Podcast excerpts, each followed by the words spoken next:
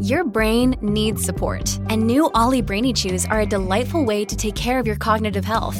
Made with scientifically backed ingredients like Thai ginger, L-theanine, and caffeine, Brainy Chews support healthy brain function and help you find your focus, stay chill, or get energized. Be kind to your mind and get these nootropic chews at olly.com. That's O L L Y.com. These statements have not been evaluated by the Food and Drug Administration. This product is not intended to diagnose, treat, cure, or prevent any disease.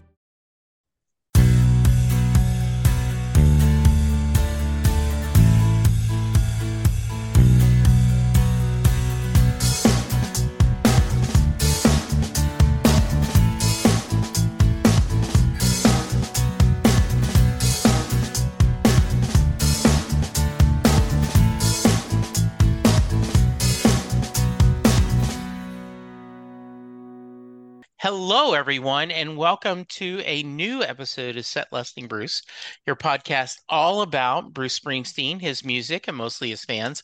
I am your host, Jesse Jackson.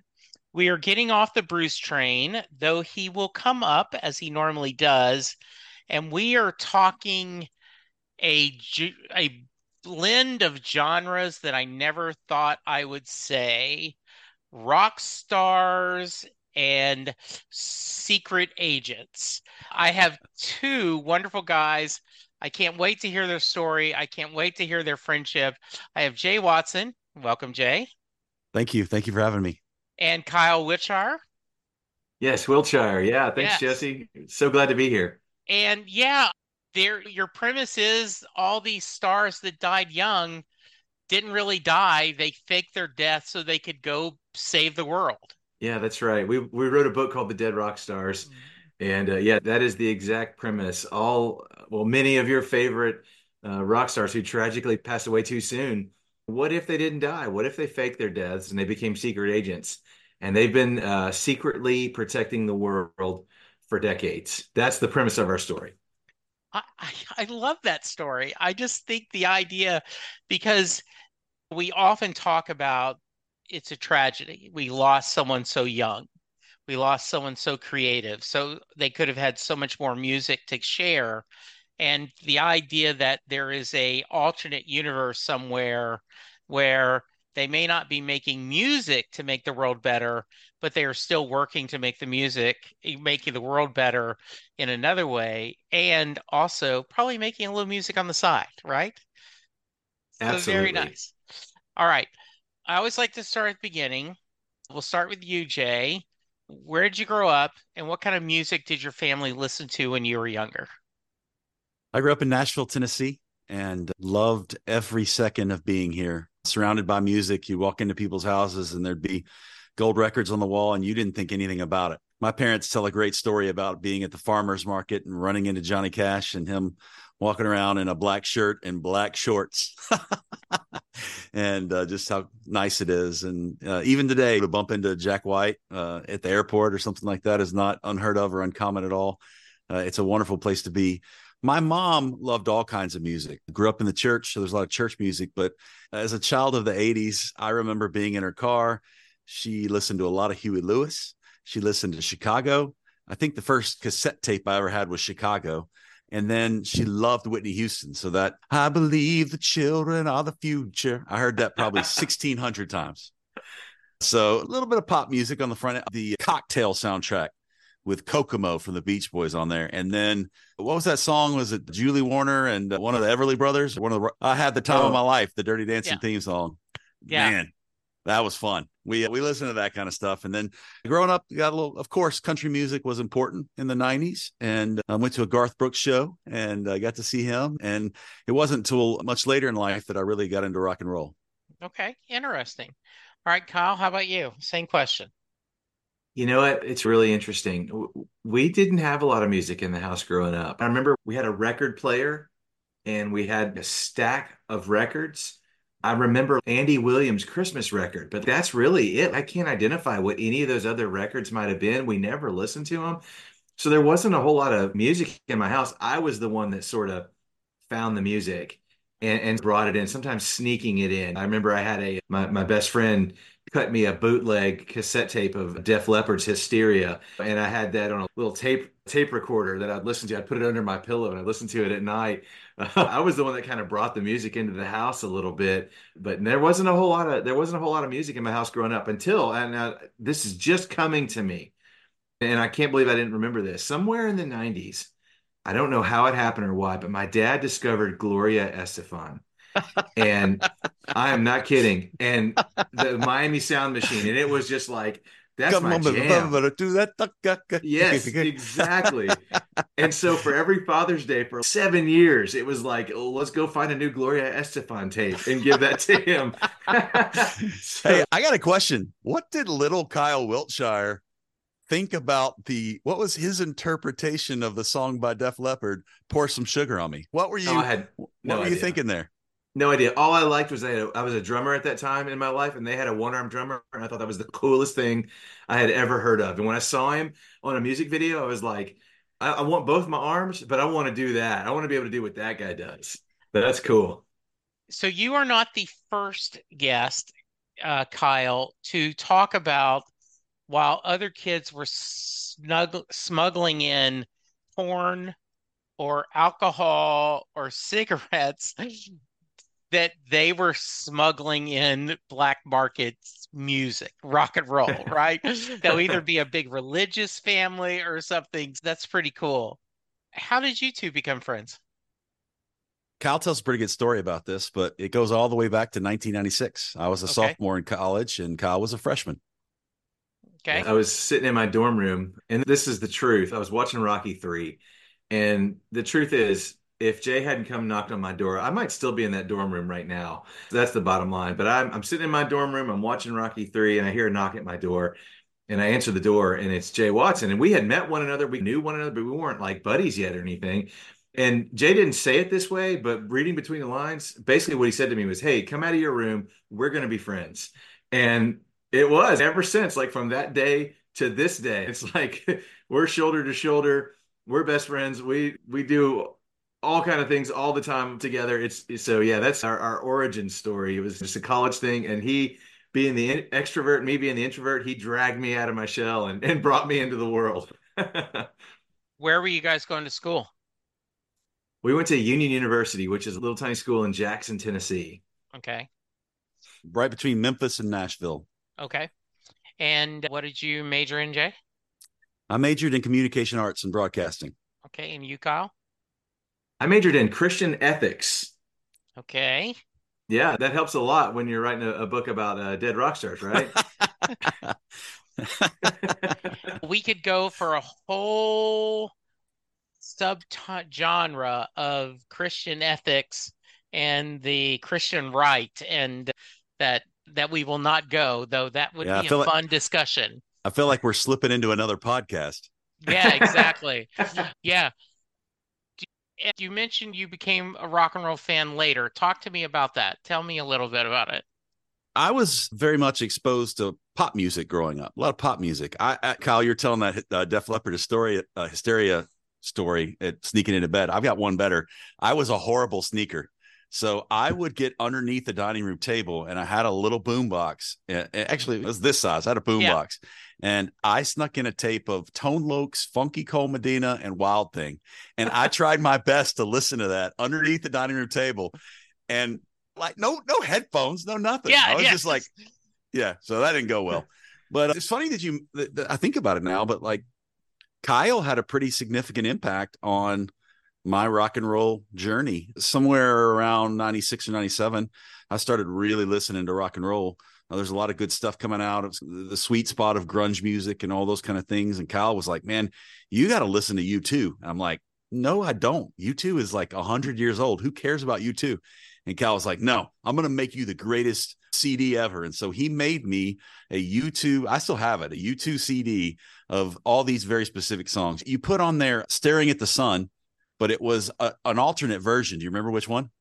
Yeah, it was a live version from a. Uh, of course, this is the late '90s, so CD singles were still a thing, and so you'd have the the single track, and then you'd have three or four kind of extra B side tracks. Sometimes U2 with their live songs on there, and so they had a live version that was so good, and so I put that on that CD for him when I made that. But U2 was a, a pretty influential in getting me into kind of the bigger rock scene and then I moved on to alternative rock, indie rock, that kind of place. I was I missed the Bruce train pretty much. I didn't really I wasn't exposed to Bruce other than the big ones. Yeah. And uh, it's funny because I feel like I caught him in a weird way because I feel like the Killers and some other stuff, especially the Sound Sam's Town album, is very much Bruce. In fact, Bruce does some songs with the Killers, and so I've uh, grown in appreciation of Bruce through my love for the Killers. Yeah, he down south. We one of the worst insults you can give is they forgot where they came from, and it feels like Bruce has never forgotten where he came from. He remembers his roots. And also, because people were so good to him growing up, he's been very helpful to people, new artists coming up and helping. And so that's cool. How about you, Kyle? Any? Yeah. So, yeah, I'm sorry to me cut you off. No, I'm just saying two questions. One, if you helped Jay raise his music IQ, besides getting you out of your shell, was there anything that Jay did for you? Oh man, when it comes to music, for sure, I, I exposed Jay to, to U2 because as you are the college entrance exam analogies, as you are to Bruce Springsteen, I am to U2. That is my my band. And when I first heard their music, it was like, this is it. I have found the music that I will love for the rest of my life. There'll be other things that come and go that kind of I appreciate, but there's nothing I'm going to love like the way I love U2. So, so yeah, I, I, want to interrupt you just for a minute because yeah. I asked this question when I have a Bruce fan on is can you articulate one can you remember when you first heard U2 and can you articulate what about them spoke to you and jay think about if whatever artist you want to name and i'm going to ask you the same thing okay yeah for sure there's two distinct memories the first one is fifth grade i'm in my best friend's room we're playing probably mike tyson's punch out and or something like that, Contra. And I hear coming from his brother's room next door this sound. I'm like, what is that? And I, try to I come closer, and he's playing at high volume. I, I, here's what I hear. There's been a lot of talk about this next song, maybe too much talk. This song is not a rebel song. This song is Sunday, Bloody Sunday. Dun, uh, and I was like, what is that? It just like something about it just went straight into my veins and i just mainlined U2 right there and so i was like i have to hear this sound and so sunday bloody sunday from my my my best friend's brother's room was the first time i ever heard U2 that i ever like recognized and i was like what is that I, I remembered they hung around uh, but i didn't like i wasn't dyed in the wool at that point. and then another time in 91, uh, maybe 92, I'm sitting in my parents' car. They had gone into the grocery store. So I'm listening to the weekly top 40. I remember it was the Sunday night. And at that point, the Achtung Baby album had come out, and the single Mysterious Ways was number seven on the chart. I remember all this so clearly. And I heard that song. And when it was over, it was Rick Dees. You remember Rick Dees in the weekly top Yeah, 40? I was going to ask you if it was Casey Kasem because I grew up older. I'm older than dirt, so I grew up with Casey Kasem, American Top 40. Yes, yeah. I, I was going to ask you who was the host when you were doing this. Okay, yeah, I do remember Rick Dees doing that. It was Rick Dees, and when the song was over, this is what I remember him saying. I don't remember if this is actually what he said, but this is what I heard. He said, "That is one of the coolest songs I have ever heard." And something about that was like, like, he's right. That is such a cool song. And from then on, it was like, I got nothing else. Like, this is it. I went to Kmart. I bought Achtung Baby. Like, Kmart was still a thing in 91. You know, bought that album. I had no other place to listen to it but in the living room. So I put the headphones on, plug it in, and just uh, on on repeat. And it just that that is to this day, Desert Island. I can only have one piece of music. Give me Achtung Baby, U2 and so it was just on from there. So yeah, that those were my like origin story remembrances of how I got into U2. That's awesome. Hello, Pantheon podcast listeners. Christian Swain here to tell you more about my experience with Raycon earbuds. Our family now has three pairs of Raycon earbuds around the house, and my wife just grabbed a pair of the Headphone Pros to replace some headphones from a company that was double the price. And yes, she loves them. Now, if you haven't pulled the trigger on a pair of Raycons, Or even if you have, but you're in the market for another pair because they're just that good, well, now is the time to check them out because they just launched their upgraded model of the best selling everyday earbuds. With Raycon's upgraded everyday earbuds, now you also get active noise cancellation, ergonomic design, and multi point connectivity that lets you pair with two devices at once. New quick charge function, three customizable sound styles, plus awareness mode. Available in a variety of vibrant new colors to complement any and all skin tones. I even have a pair of earbuds in a cool green color. I have tried just about every earbud known to humankind, and these Raycons are fantastic. Seriously, if you've been wanting to check out Raycons, there truly is no better time. You're going to ask yourself why you didn't check them out sooner, and Raycon offers a 30-day happiness guarantee. So, what are you waiting for? Go to buyraycon.com slash Pantheon today to get 20% off your Raycon order, plus free shipping. That's right, you'll get 20% off and free shipping at buyraycon.com slash Pantheon. Buyraycon.com slash Pantheon.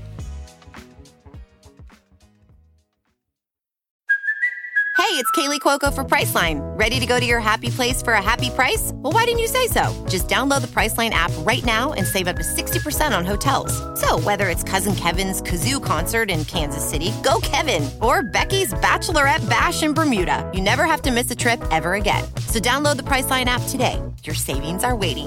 Go to your happy place for a happy price.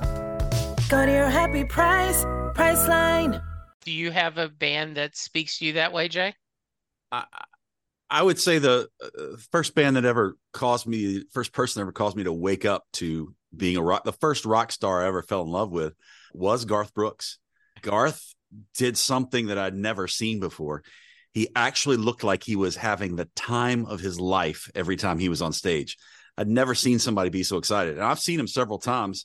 I've seen him in the the later years here recently, and he's still the same way. I don't believe it's an act. I think he genuinely is blown away when he realizes how much people love his music. I watched him run across the stage, jump onto a ladder. I saw the standing outside the fire tour, and I just loved it. I also think that country music in particular is uh, some of it's really sad. Like most yeah. of the really good country songs are heartbreaking. And there were all kinds of things that he did that I thought were really interesting. Friends in Low Places for me was a song that I had never heard anybody do that before, the way he did it. And it was like I wanted to be in that dive bar. And he's currently building it here in Nashville right now, but I don't think it looks anything like the song.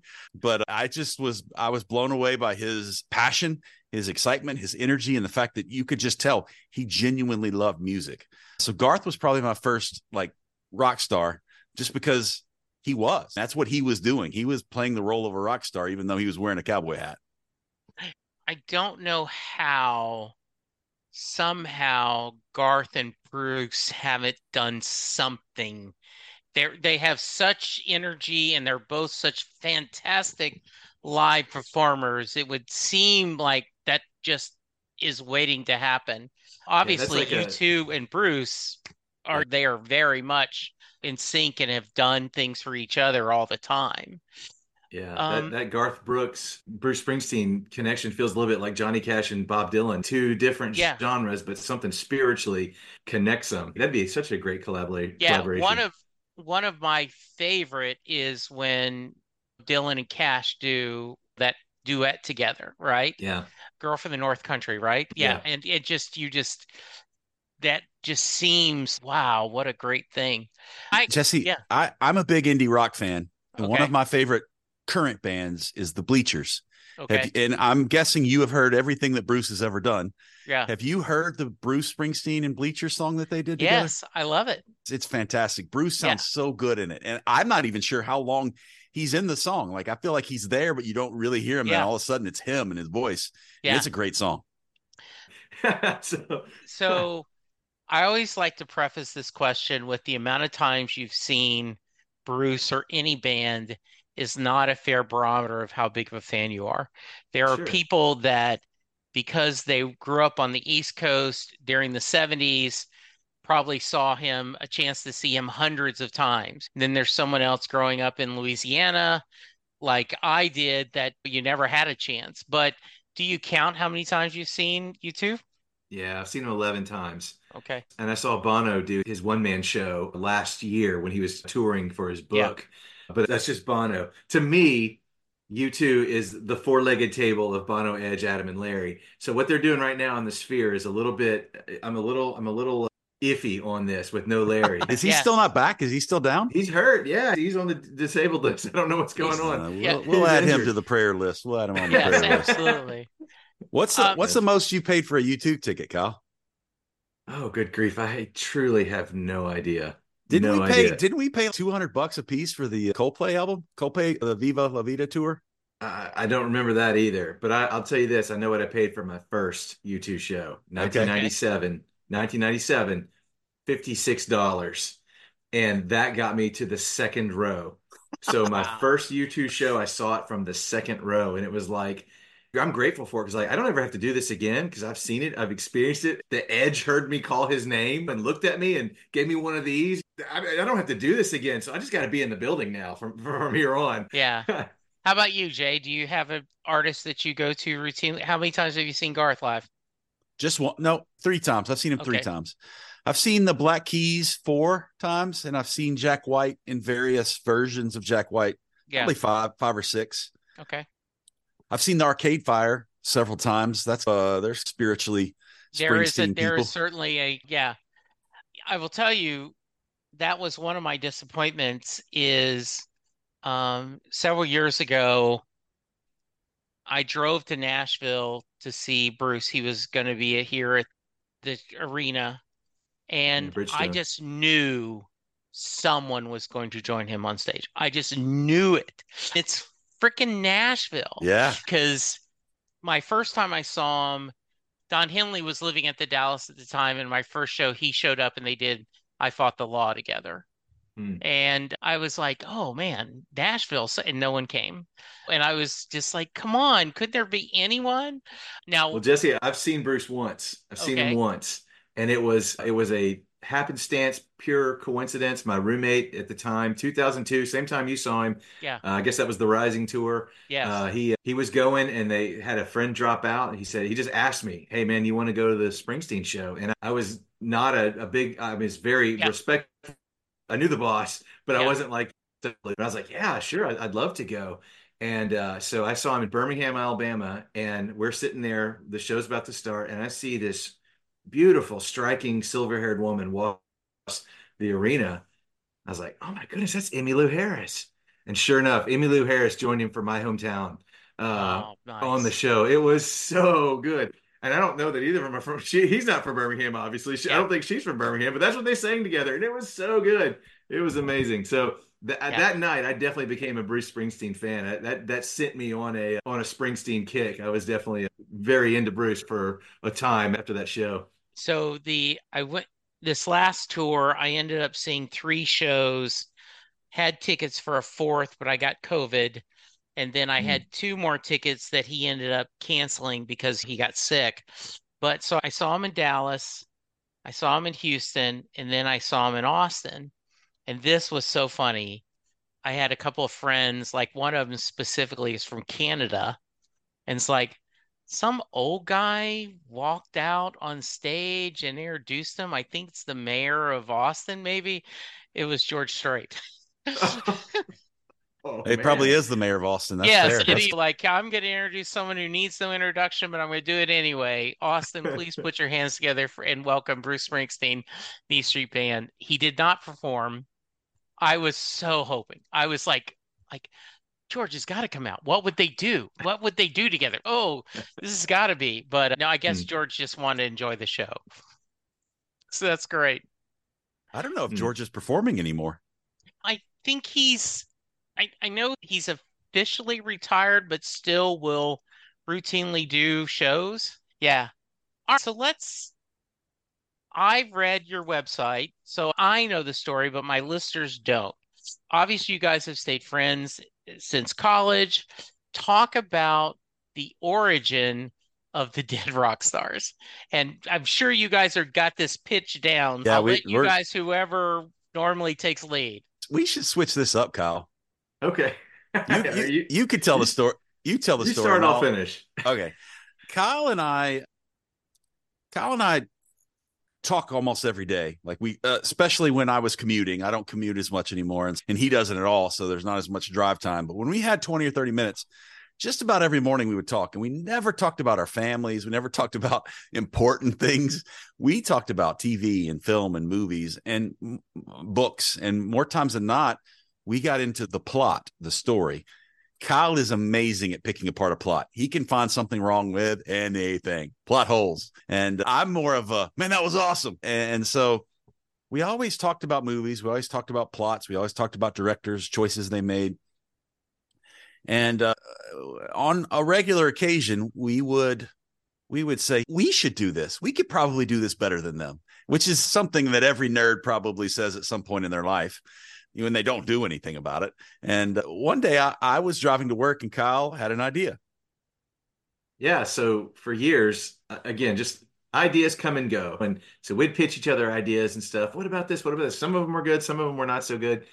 And I had this idea that I just held on to. And so I, same thing I told you at the beginning of the, of the of our time together. I said, "Hey, what about what if these rock stars fake their deaths and they're actually secret agents?"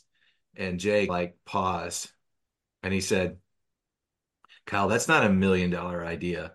That's a billion dollar universe that you've just created. We need to do this."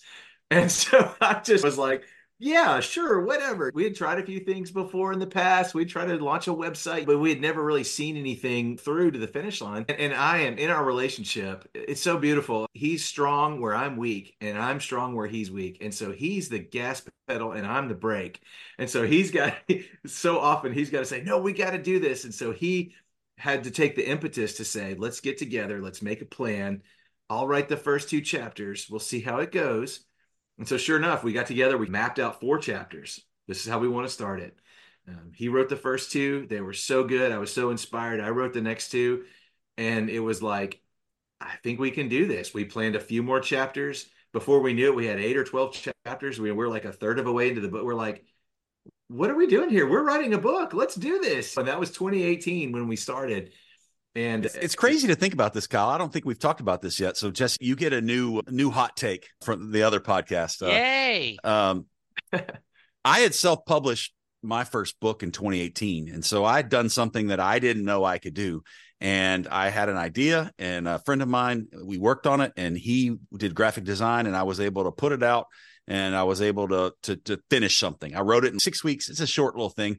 I wrote it in six weeks. We had it out in eight weeks on Amazon, and it was cool because I got to hold it in my hands. And so Kyle brought up this idea, and I I always need something to creatively engage myself. I built a disc golf course. I'd never built a disc golf course before.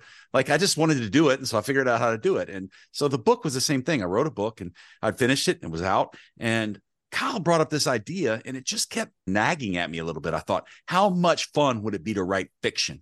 How much fun would it be to write a story? I think ultimately we wanted to write a movie, but we didn't know how to write a script. And so we felt like it was going to be easier to do a book. And uh, Kyle talked about it. We talked about it again. He had this other idea. He was like, what if the bad guy was X? And uh, I was like, okay, that's really interesting. Why would it be that way? And so we started to talk about it. And it was after, it was a number of weeks, maybe even months, where I finally was like, hey, man, I can't get this idea out of my head. I think this could be a universe. I think this could be something that spans hundreds of years. I think it could be really interesting, all the different directions it could take, all the backstories, all the news stories, all the different things. Man, why don't we start talking about characters? I was like, man, why don't you just, I'm just going to write something and then we'll see if it's any good or not. And if we like it, we'll keep going. And that's exactly what Kyle talked about. We burst something. We stuck uh, yellow stick it notes, post it notes on the whiteboard and just laid out like what we do for each chapter. And I, I want to say we weren't terribly off in what we did as far as the beginning and the end, but a whole lot of more uh, uh, three dimension stuff kind of birthed from that. And we just started swapping chapters and writing with somebody is interesting because I think both of us were a little insecure. And so we got to be each other's cheerleaders a little bit. And then also we got to be each other's guardrails where it's okay, what's the story about? We're not going to do this. We're not going to do that. And the combined effect was much greater than just me by myself or just Kyle by himself. It was really cool. for sure.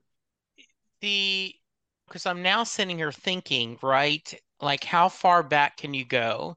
You can absolutely think that Jimmie Rodgers was could have been an early.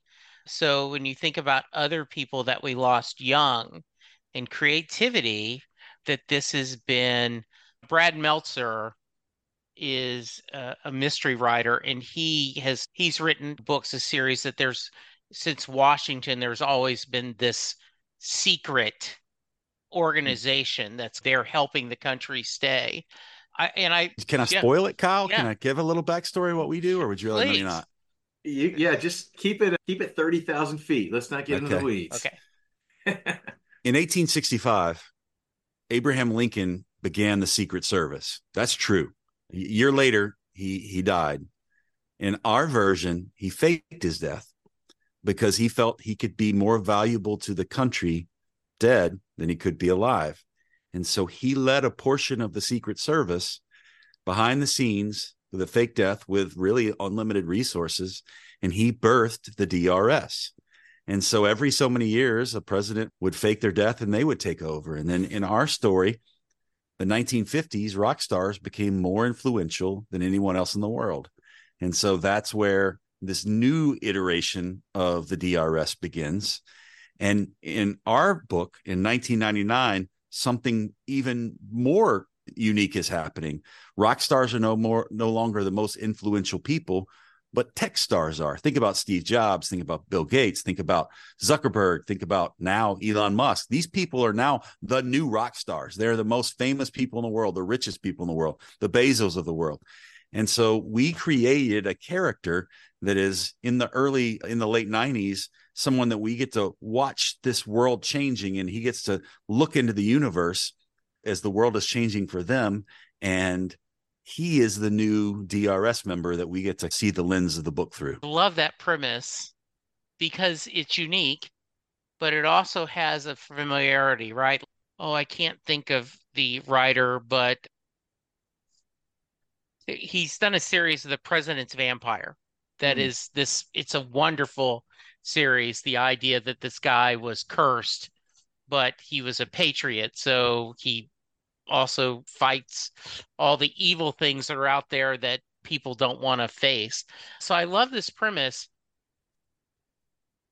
How much backstory did you think you had to go? Okay, you've got you've got a pitch. Okay, what if all these rock stars who died early, they fake their own death so they can go be secret agents?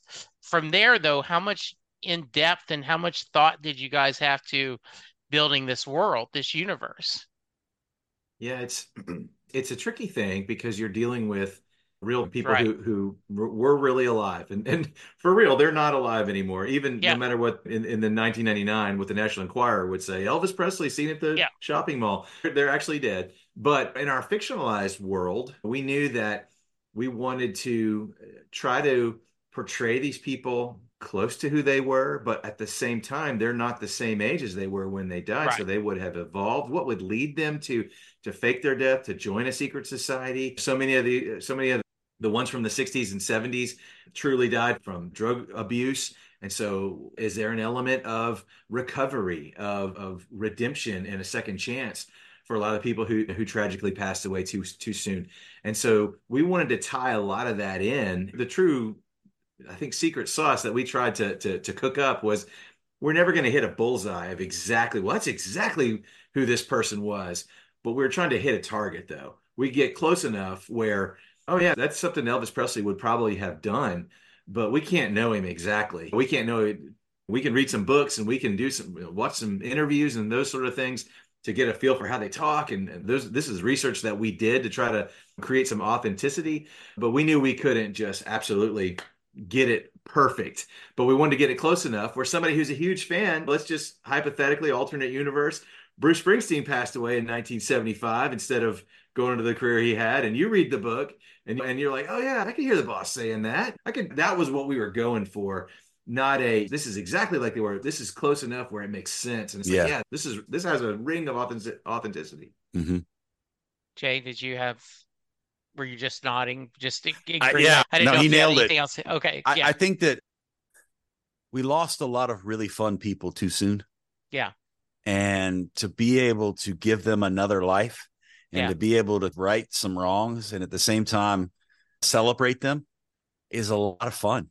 And we wanted to treat the characters with reverence. We didn't want to treat them as uh, punchlines or jokes. We didn't want to treat them as people that we uh, didn't care about, but we tried to treat all these beloved people as their fans would like it. And some of the choices people aren't going to like, but we feel that we stay true to the spirit of these characters. There was some fun stuff we did too that was just because we thought it was funny. Yeah. I'm sitting here thinking that I've always thought in my mind there's an alternate universe where Colonel Parker lost the battle and Elvis starred in A Star is Born instead of Christopher Kristofferson, right? Mm. And that was a true story. They wanted him, but Parker said he has to get top billing, and Barbra Streisand's no, I get top billing, and so it ended. And so I wonder sometimes if he had done that and had been as good as people think he could have been early movies would that have changed his life um, Yeah. i know that andrew hickey who does this great history of rock and roll and 500 songs is believed that elvis was going to die young because his mother did because he had some chronic health issues forget the abuse. But it's nice to think that if he had had this resurgent this career as an actor something good. So was there debate? And i'm trying like i said i haven't read the book yet so i may be going spoilers. So if it is um, i'll let you pretend it. You can sound like river song if you're a doctor who fan and go spoilers?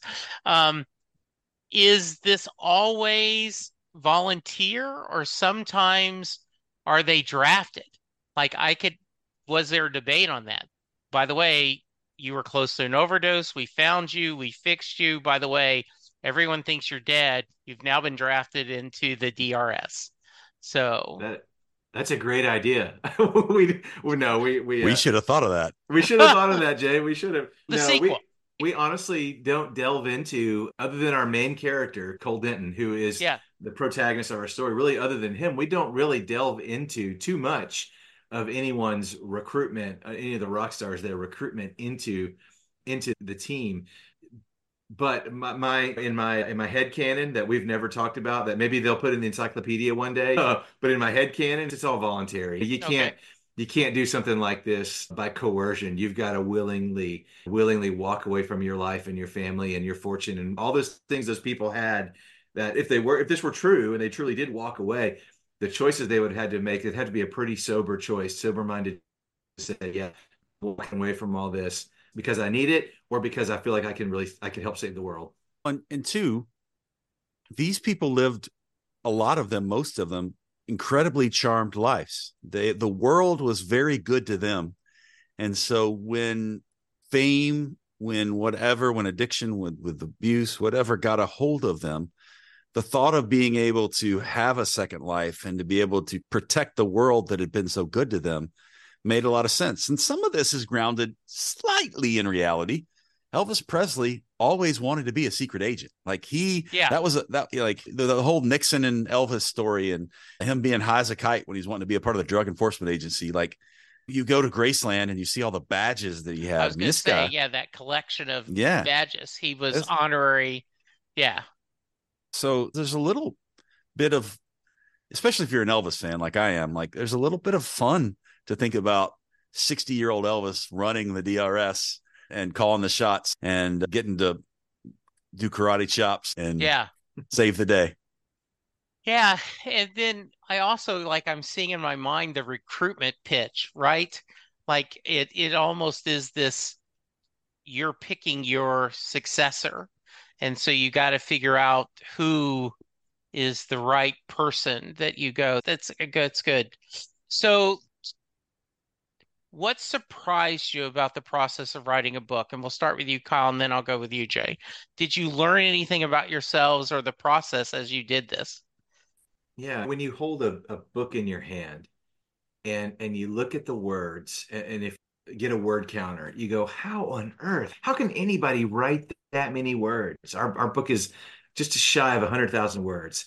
And you would tell me at the start of the process, your book's going to be a 100,000 words. Now, of course, two people are writing this, so 50, 50, 50. But yeah. either way, I, I, said, how can you do that? How that's impossible. I remember writing papers in college and just being like, I'm straining to get to the word limit that I'm supposed to. Yeah. Like, how do I stretch this out? I write a page at the end of opinion stuff. I think this yeah. is blah blah blah. All that to say, I was shocked as we got into the writing, as we got into the process. It was almost like this sounds so corny and stupid, but I mean it. Like I could place my fingers on the keys and I could turn my mind off, honestly, and they would just go and the, it would just flow out of me. Have you seen the Pixar movie Soul when the guy's playing the, yeah. the, piano and it and he's just he's in euphoria? Like I had moments of that where it was just like, and I had to come up for air, and I was like Will Ferrell in Old School. What just happened? I, I had moments like that that I couldn't believe. Like, how is this happening? How is this just flowing out of me? It's so much easier than I thought. Now that doesn't mean it's easy, but just right. as you get into the story, as you get passionate about it, as you get excited about it, I found that wow, it, the, writing is not just actually getting words on a page. Now, if it's any good or not, that's for anyone else to decide. But getting word that many words on a page and creating a story, I found that to be easier than I ever imagined. How about you? How about you, Jay? In real life, I'm pretty opinionated. Okay. And I like to think that I'm right all the time. And you can say anything if you put no offense in front of a sentence, you can say anything you want. So, no offense, but no Kyle offense yeah, no offense, but Kyle is stubborn and he might not be as vocal about his opinions, but he thinks he's right inside his brain. And I'll just say it on the outside. And so I was really concerned that a 20 plus year friendship was going to struggle to to be able to speak truth, to be able to be delicate, to be able to work together. And I was surprised how wonderful a working marriage it was because Kyle has said this before, but I think we both have enough respect for each other and enough care and love that we were able to speak each other's language. And there would be things that I'd be really excited about and it would find important to me.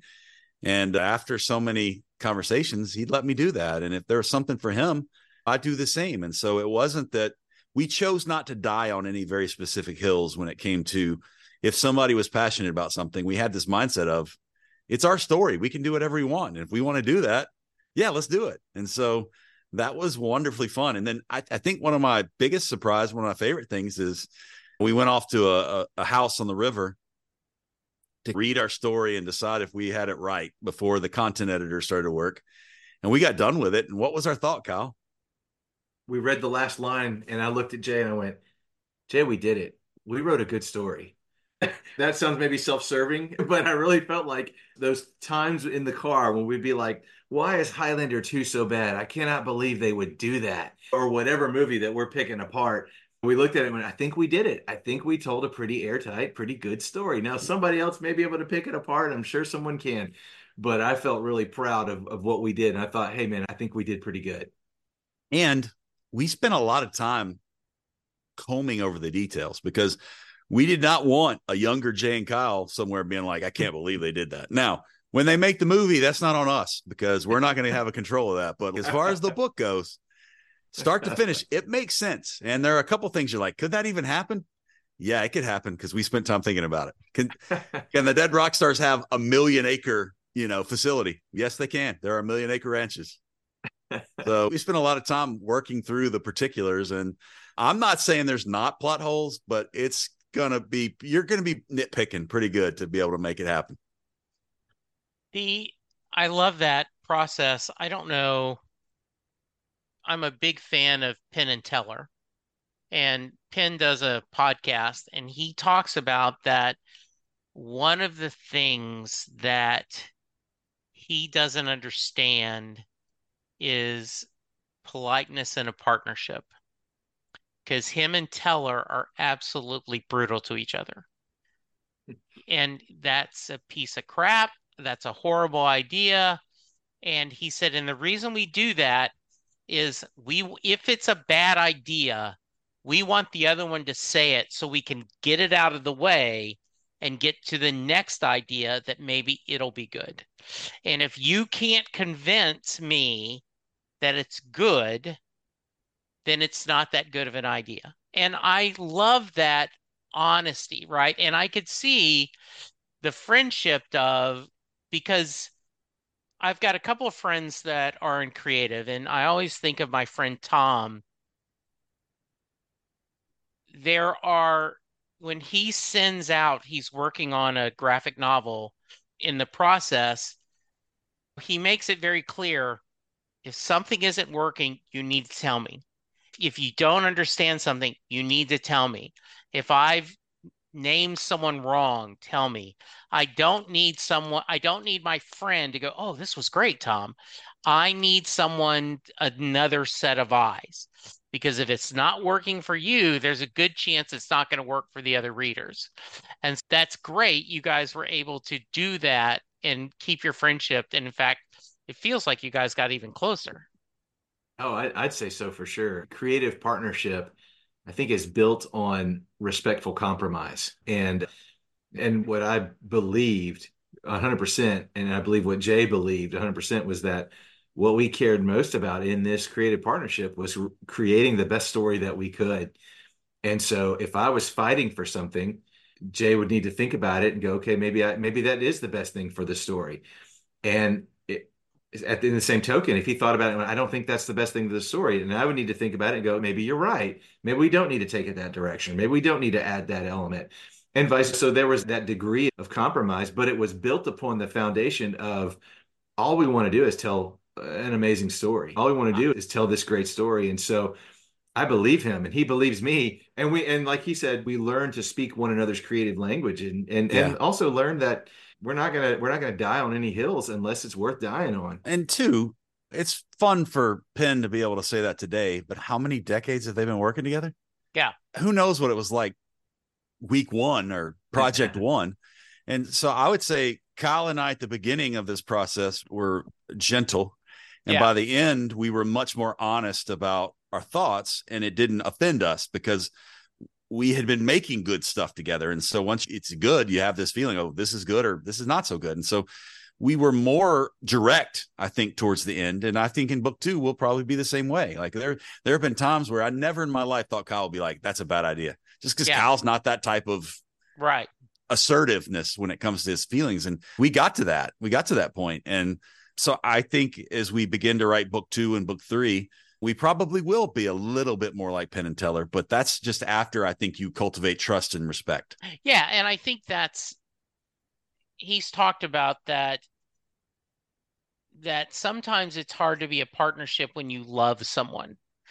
And he said him and Teller, he says, and make sure he is the first person that held both of my children, that he is by far my best friend, but we are a business first and it is about this. And so I like that idea that we just they just heard an interview. I just heard an interview with Jerry Jones from the Dallas Cowboys daughter.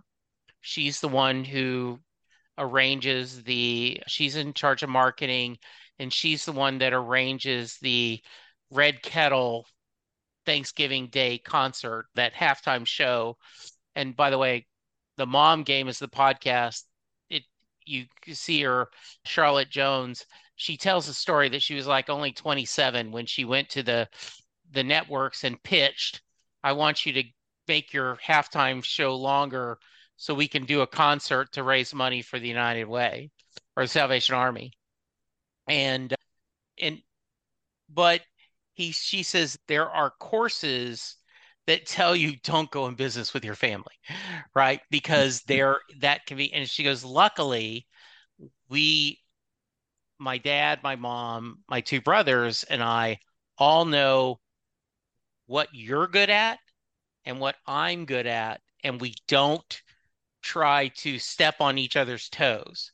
Do you guys have some of that where you mentioned that a little bit earlier, but I want to go back to that are you both have different strengths in storytelling? And we'll go Jay. Yes, very early on, I was really comfortable writing action. I was comfortable writing jokes. I was comfortable writing dialogue between characters and movement. I really I think excelled at that. Kyle was terrific at world building. Kyle was terrific at continuity. Kyle was terrific at just making things make sense and be in order and the chronology of all of it. Like he did a really great job with that. And as we grew, what was fun because this was our first piece of fiction, and we literally decided we got two goals. Our our number one goal is we need to break even on this project. our number two goal was we'd love to get published. And we managed to do both of those things. But in the middle of that, it was like, we can do whatever we want. And so Kyle would be like, I want to write an action chapter. I'd be like, great, man, knock yourself out. And he got really good at it. I improved my detail. I'm the king of a, a 2000 word chapter. Kyle's chapters were 4000. And before it was over with, we, we were able to fix that. I would leave out points that I thought everybody understood, but I was able to help I was able to grow in my continuity and Kyle got to have more fun and he started thinking about things. Music is interwoven in every chapter. We have a Spotify playlist that uh, connects all of these songs together in chronology of how they show up in the book. And it's this mixture of Buddy Holly to Counting Crows. It's all over the place. And Kyle was able to piece that together. And well, Kyle really had a lot of fun when he started to write his action pieces, be like, and this song came on. And it was like it gave gave new life to what it was so that hopefully when people read the book they're going to listen to the playlist and they'll be able to get that feeling as it goes along Kyle, anything to share? Yeah, taking a page from U2. I, I read one of their books. I was in a teenager or whatever, and they talked about how they decided from the beginning that it's the four of us and it's a quarter. Every one of us is a quarter. So Bono doesn't have a little more because he's the lead vocalist, and the other guys have a little less. It's everyone gets a quarter. And so Jay and I, when we we started this thing off, we are like 50 50. We are 50 50 in everything. And I think one of the things that was so uh, cool is what Jay talked about is that the, the evolution of of our process and but also of our ability and and the, and the fun things some of the creative things that that Jay came up with the fun things that I would have never would have never thought about a slight spoiler here but the, the place where the dead rock stars live is called the netherworld and Jay created the never the netherworld and you'll find that in a chapter. And uh, and I, if it would have been up to me, it'd have been the Justice League. It'd have been this concrete building with a long table, and they all sit around it, and that's what yeah. it would have been. But Jay had this really creative idea of where they lived, and they've got all these resources, so they have perfect replicas of their homes. So there's a Graceland too in this. So there's all these things that that are there, and that all came from him. And I was like, man, I'm so glad I have him because the Justice League would have been boring. This is awesome. This creativity. Yeah and and why you can't see it. Something we're gonna have to address as technology gets better, Jay. Just put that in your hat and, and think yeah. about it. But you know why it's not visible and you know, you know all these other things and so it's just it's just fun to see our creativity, our individual strengths, and then to see us both grow as the process went on. It took you know, the day one to, to day end but it was about years. It took us from start to finish, from the time that we finished the book. What did you say? Did start you say the book to you gurgled on me there? Did you say three years? About three years, yeah. From the yeah. time when we started, it's 2018. Yeah. I think we we hit period the period of the last sentence in, in 21. I think. Yeah, late 2021, and then yeah. we found an amazing content editor that allowed us to. We we did write hundred thousand words, and I think uh, you can correct me on this, Kyle, or you can just pretend I'm right, but I think he whittled it down to 92,000 words. Like he yeah. took 8,000 words out of our story to make it more efficient. And his ability to do that, like one of the things he pointed out was we never named any buildings. And so we'd be talking hmm. about a place and there was very little actually or even explaining the more detailed picture of what something looked like. And so our content editor was huge for us to be able to point out some things that needed to be fleshed out. Did you guys were you planning one and done or were you guys in in the back of your mind hey if this goes well we can do some other books? Did you save some stuff since i coined it the front end it's a universe right we have a plan and kyle you can talk about the plan but because the story is a couple hundred years and all these decades of all these different types sure it could go in any direction. And it could be that it has a life well beyond us into graphic novels, into cartoons, into whatever. Yeah. And I don't know that we're super interested in helming all of that. I don't think I don't think we want to be JK. I think we would really Yeah. like to have other things that we do. We've got some other ideas. But for this particular story, when it comes to the books, Kyle, you want to talk about what we've got coming up? Yeah, I think what we want to do is a trilogy. I'm a Star Wars guy and I love a good trilogy. Those that when you start getting beyond three, they get a little dicey. And, and so I feel like that's what we wanted. And also in the back of my mind was Elvis has this song called um, the American Trilogy. And, and so in my mind, I was like, Elvis is a key part of our story. We need to tell the, Amer- the American trilogy three three stories, one one story with three different parts. So we, from the beginning, we're like, this. It's going to be more than one. It's going to be more than one. All right. So if someone wants the book, where do they go? You can find it anywhere books are sold. So Amazon, Barnes and Noble, I mean, anywhere you Google it, you'll find it. It can be bought there. However, if you would like an autographed copy, you can get that from our website, Dead Special Edition autograph. That's right. DeadRockstarsBook.com is where you can find that. Uh, and you can get an autographed copy of that book. Special Christmas sale going right now. It's cheaper than it was. Okay. Very nice. I will make sure this is out before Christmas. All right, I will include the website in the notes. Yeah. What should I have asked you that I haven't? And Kyle, Gosh, that's a good question. Let me think on that for just a second. I may have some dead air, so you may want to that's cut okay. that out. We didn't really Okay. get to talk about Cole Denton. Not a whole lot. Not a whole lot. We could talk about him. There is a, there is a mention. Since this is a Bruce Springsteen co- podcast, we got to pay homage to the boss. Yes. There is a mention of Bruce Springsteen in the book in one of the early chapters. There's some conversation. They want to bring someone new onto the team, and I I wrote part of that chapter. So the first suggestion was let's go get Bono, but then the next suggestion was why don't we go get the boss? So he is he's in the book. He's in the book. Very book. nice. Very nice. Very cool. Spoiler alert, man. A little Yeah. bit, yeah, a little bit. We we share a little spoilers here. Sorry it's, about that. it's Jesse. You're getting the good stuff tonight, man. I feel blessed. I feel Yeah. very blessed. I've been told I make people feel comfortable. So that's hopefully I Absolutely. that's I like that. All right. I feel like we could just keep talking because I'd love the challenges of how do you find a publisher and what this all this stuff, but I think I've kept you too long. But before I let you go, I end every podcast with the Mary question. So if you're a fan of the Dead Rock Stars universe and you're checking this podcast out, thank you for listening. The Mary question is Jay Armstrong, by the way, has a new book out too, but he used to be a high school English teacher. And he, when he was teaching, he would print out the lyrics to the song Thunder Road and would give it to his class and they would discuss it as if it was a poem, discussing the imagery Bruce uses, the themes they explore, would compare it to Robert Frost and other American poets. And then he would ask at the end of the day, Does Mary get in the car? So, Kyle, I'm going to start with you. Does Mary get in the car at the end of Thunder Road? Uh, I love this song. That is one of the songs he played that night that I saw him in Birmingham in 2002. It was fantastic. Such a great song. Uh, thought of that question until you you posed that to us. And so I spent some time listening to the song over and over again, reading those lyrics. And I'm going to say, oh, he's trying to get her off that porch, that song.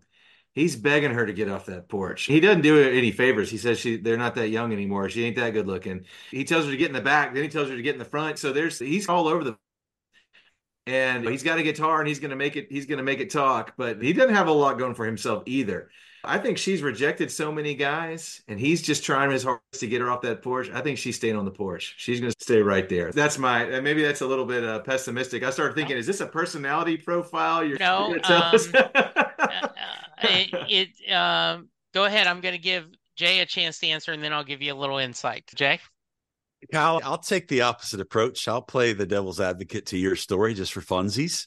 All right. Um, I, I've never heard the song before today, and I spent a good bit of time searching the interwebs and learning a little bit about it, including 1958 or whatever Robert Mitchum movie and where it was titled and all those things, and how he had different women's names. Uh, I think there was uh, an Angelina and then a Christie before it became Mary. And so uh, I did a little bit of research into this and I fell in love with the idea of capturing a moment in time that was these small town people where cars are the most important thing ever, trying to make it out of their little small town and go to the big city. And so I would say Mary did turn down every small town country bumpkin. She did turn down all these people. And Bruce, the boss, or whoever the character was in the story, was telling her the truth. He wasn't telling her she was amazing and they'd spend the rest of their life and they'd have beautiful babies. He was saying, This is who I am and this is who you are. So let's get in this car and let's go do something different. Let's go make something real happen. And it's also, I would say, it, lots of innuendo as well. A lot of things happen in the back seat of cars. Sometimes they happen in the front seat of cars. And so both those things are going on. But I think she was enticed by his offer because it was different than all the other boys that had asked her all those other times. Very nice. Great answers, both of you. About 50 50. Half the people on the show say yes, other half say no. So you guys are perfect. You guys didn't affect the ratings at all. Yeah, there we go. Hmm. It is a, I love ending the podcast with that question because often someone like yourself, Jay, has never heard the song. I think it's an absolutely amazing song. I think it's a piece of it's a piece of art for sure. There's no yeah. no question. Yeah, it's it's in the discussion of Springsteen's greatest song. I won't say deliberately it is, but often like I'm not saying Joe Montana is the greatest quarterback of all times, but he's got to be in the discussion, right? And same thing. And then someone like you who's a file a fan, Kyle, will go, I've never thought of that. And it hmm. gives you a fresh perspective on Thunder Road. Jesse, yes. what is your favorite Bruce song? What is number one for you? I have two. Okay, that that's fine. I talk yeah. all the time. Yeah. Land of Hope and Dreams, which is a song that originally was on the live album, and then they put an official release on on Wrecking Ball. It's Land of Hope and Dreams. It is what people think Born in the USA is. Mm. Born in the USA is not this, hey, right. America's great. Yeah, it's like Vietnam, right? Yeah. But Land of Hope and Dreams is about we can get this together. And then a song that was done during the dark years know, off um, is called Better Days. And Better Days is a song that is about I I'm sitting around waiting for my life to begin while it's all just drifting away.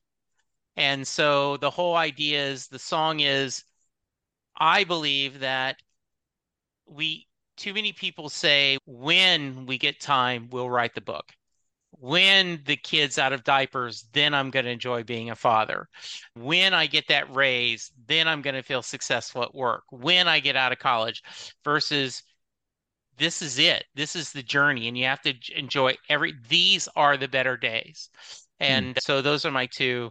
And then third changes every day. Thunder Road, yeah, Back Streets, cool. Born to Run. If you don't mind, if you don't mind, Kyle, what's your favorite U2 song? I don't know that I've ever asked. Oh, this is um, great.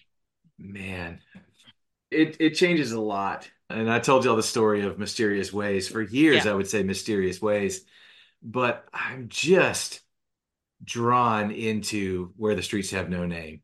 Yeah, uh, that just that is heavenly. That song is yeah, just no, it is. Yeah. So and and it's like you know, it's like saying what's your favorite Beatles song is "Day in the Life" or "Let It Be" or one of the classics. Yeah. I mean, I know it's one of the classics, and I know that doesn't make me like I'm, i know I'm supposed to say like something like the the no, seventh song on the October album or whatever. Yeah. But man, it's where the streets have no name. I think that's it for me. Jesse, are you a U2? Uh... Yeah, one would be one of my favorites. Okay. Yeah. I just love we got to carry each other. Yeah, and yeah. Uh, Johnny Cash does a hell, hell of a version of one. I haven't heard that. That's interesting. I thought you were going to talk about Johnny Cash's Wanderer. Yeah. And then he actually does, Bruce has a song on Nebraska called Highway Patrolman. And it is the story of two brothers, one good, one bad.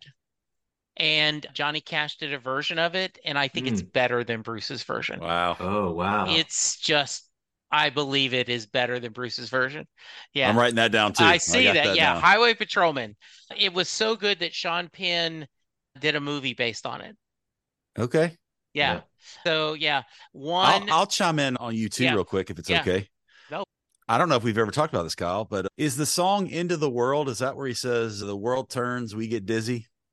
It's slipping Last Night away. on Earth. Last Night on Earth. Yeah. Last Night on Earth is number one for me. Running to Stand Still is number two, and then my third one is uh, we've never talked about this, or maybe we have, but it's on the I think it's on the D- Atomic Bomb album. It's One one, closer to knowing. One step closer to that's probably my yeah. all I got the memory. Now the reason for that is because my wife and I had a, a difficulty having children and she thought she was pregnant and so I listened to One Step Closer to Knowing as I was driving down the hill in Birmingham, Alabama, in Vestavia Hills to go to the CVS pharmacy to get a pregnancy test that I'd never bought before and didn't know, but I was one step closer to knowing. And in fact, we were pregnant with twins. So it was That's- amazing. Oh, what a great story. Yeah. Yeah.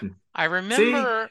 His are Yeah. so his so much better. I, I I'm not one of the streets have no name. No, no, no, that's good because I remember Bono in an interview said something about when they need to bring the spirituality. There's something about streets that speaks Yeah. to them. Every- when God walks in the room. Yeah, in every January, toward the end of the NFL season, there's the debates about greatest halftime shows. And obviously, as a Springsteen fan, in all the Springsteen fa face groups and on Twitter, oh, Bruce is number one, Bruce is number one. And I go, Prince, and U2 may have something to say about that. I was at a certain age where Michael Jackson showing up all over the stage and me Oh. not knowing how he did that blew my mind. That was like Yeah. a Penn and Teller magic trick that I didn't Yes. understand. I still, I don't want anybody to explain it to me. I still want to be amazed Yeah. by that. I just remember the power of after 9/11 and to see that strolling of all the victims and Bono having the American flag in his jacket Yeah, is just yeah. Oh yeah, that was good. and then it rains during Purple Rain. It's raining during Prince's Purple Rain. That's you Pretty know good. that's Pretty that's good. pretty good. Yeah, do you that's think? great. Do you think Prince will be remembered as one of the greatest uh, as time goes on? I think so. I think Yeah. so. I don't know. Speaking of, Bruce and the E Street Band did a version of Purple Rain. I don't know if you've ever seen. It's on YouTube. Nils Lofgren tells the story that when he heard Prince died, he immediately pulled up Purple Rain and grabbed his guitar because he says, "I know Bruce is going to want to do it, and I know he's going to want me to do the guitar solo." Yeah. Yeah, I think so. I think it's just what the question is, did is he part of the dead rock stars? Our story he, takes uh, place in 1999. That's so right. we'll have to see what happens The in our sequels, right. in our Now, chronology. yeah, so I'm all curious now because you guys can go two ways, right? You can do a prequel or you can do a sequel or I'll give a little little hint. both. I'll give a little hint. Yeah. Book two is going to be a combination of The Godfather Part Two and Empire Strikes Back. Okay. Nice.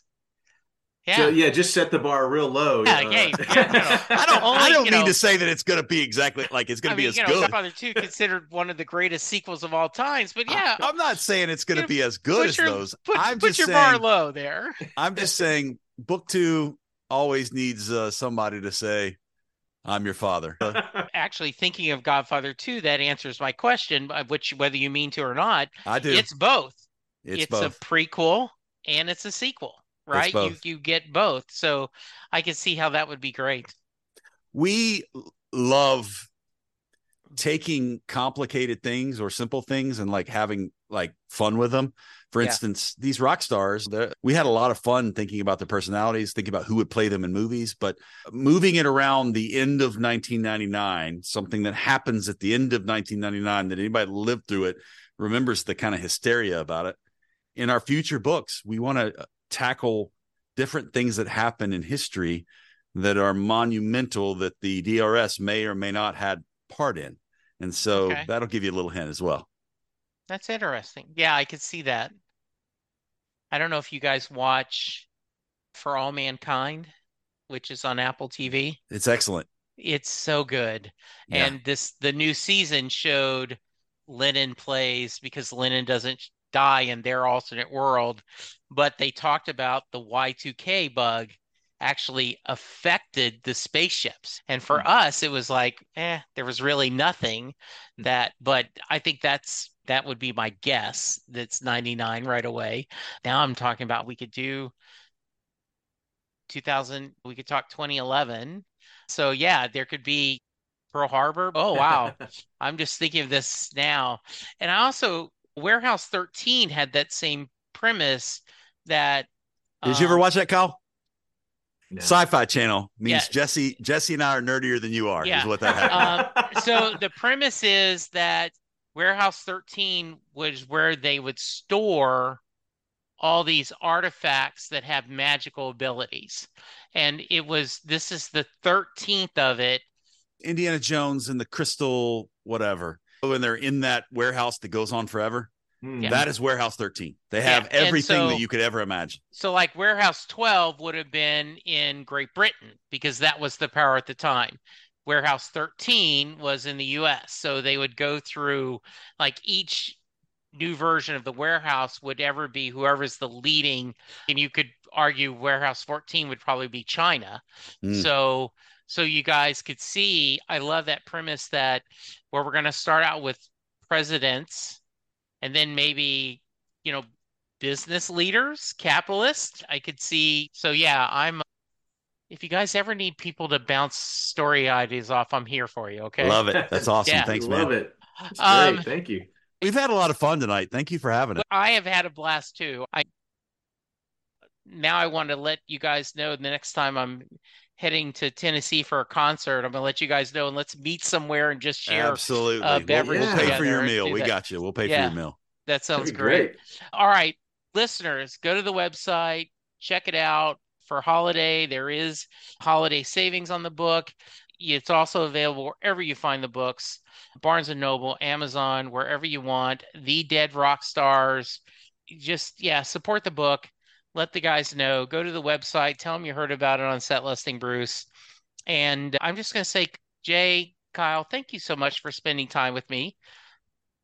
It was great. Thank you for having us. This was so much fun. Definitely Yeah. our pleasure. We had a blast. Yeah, this is Kindred great. spirits. Kindred spirits Yes, for sure. absolutely.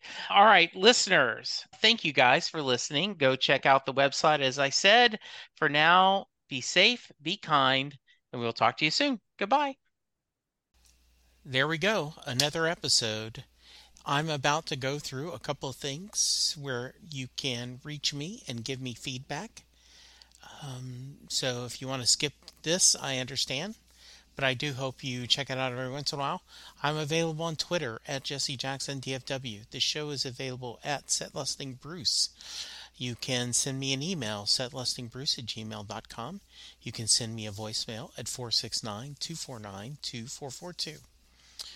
I am currently doing a few other podcasts. Perfectly Good Podcast, John Hiatt from A to Z, where Sylvan Groth and I discuss every John Hiatt song in alphabetical order.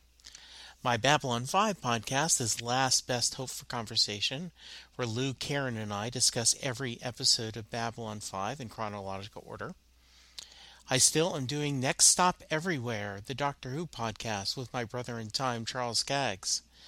And then finally, How Many Podcasts, the only podcast on the internet that counts, where my buddies and I discuss pop culture. You can go to our Patreon page and support the podcast for as little as a dollar a month. You can go to our Facebook page, like, and please, please go to iTunes or wherever you get your podcast and leave a five star rating and review for all of the podcasts that I'm doing. It's okay if you don't listen to them, but if you subscribe and rate, it really will make my day better. Thank you, and I will talk to you soon.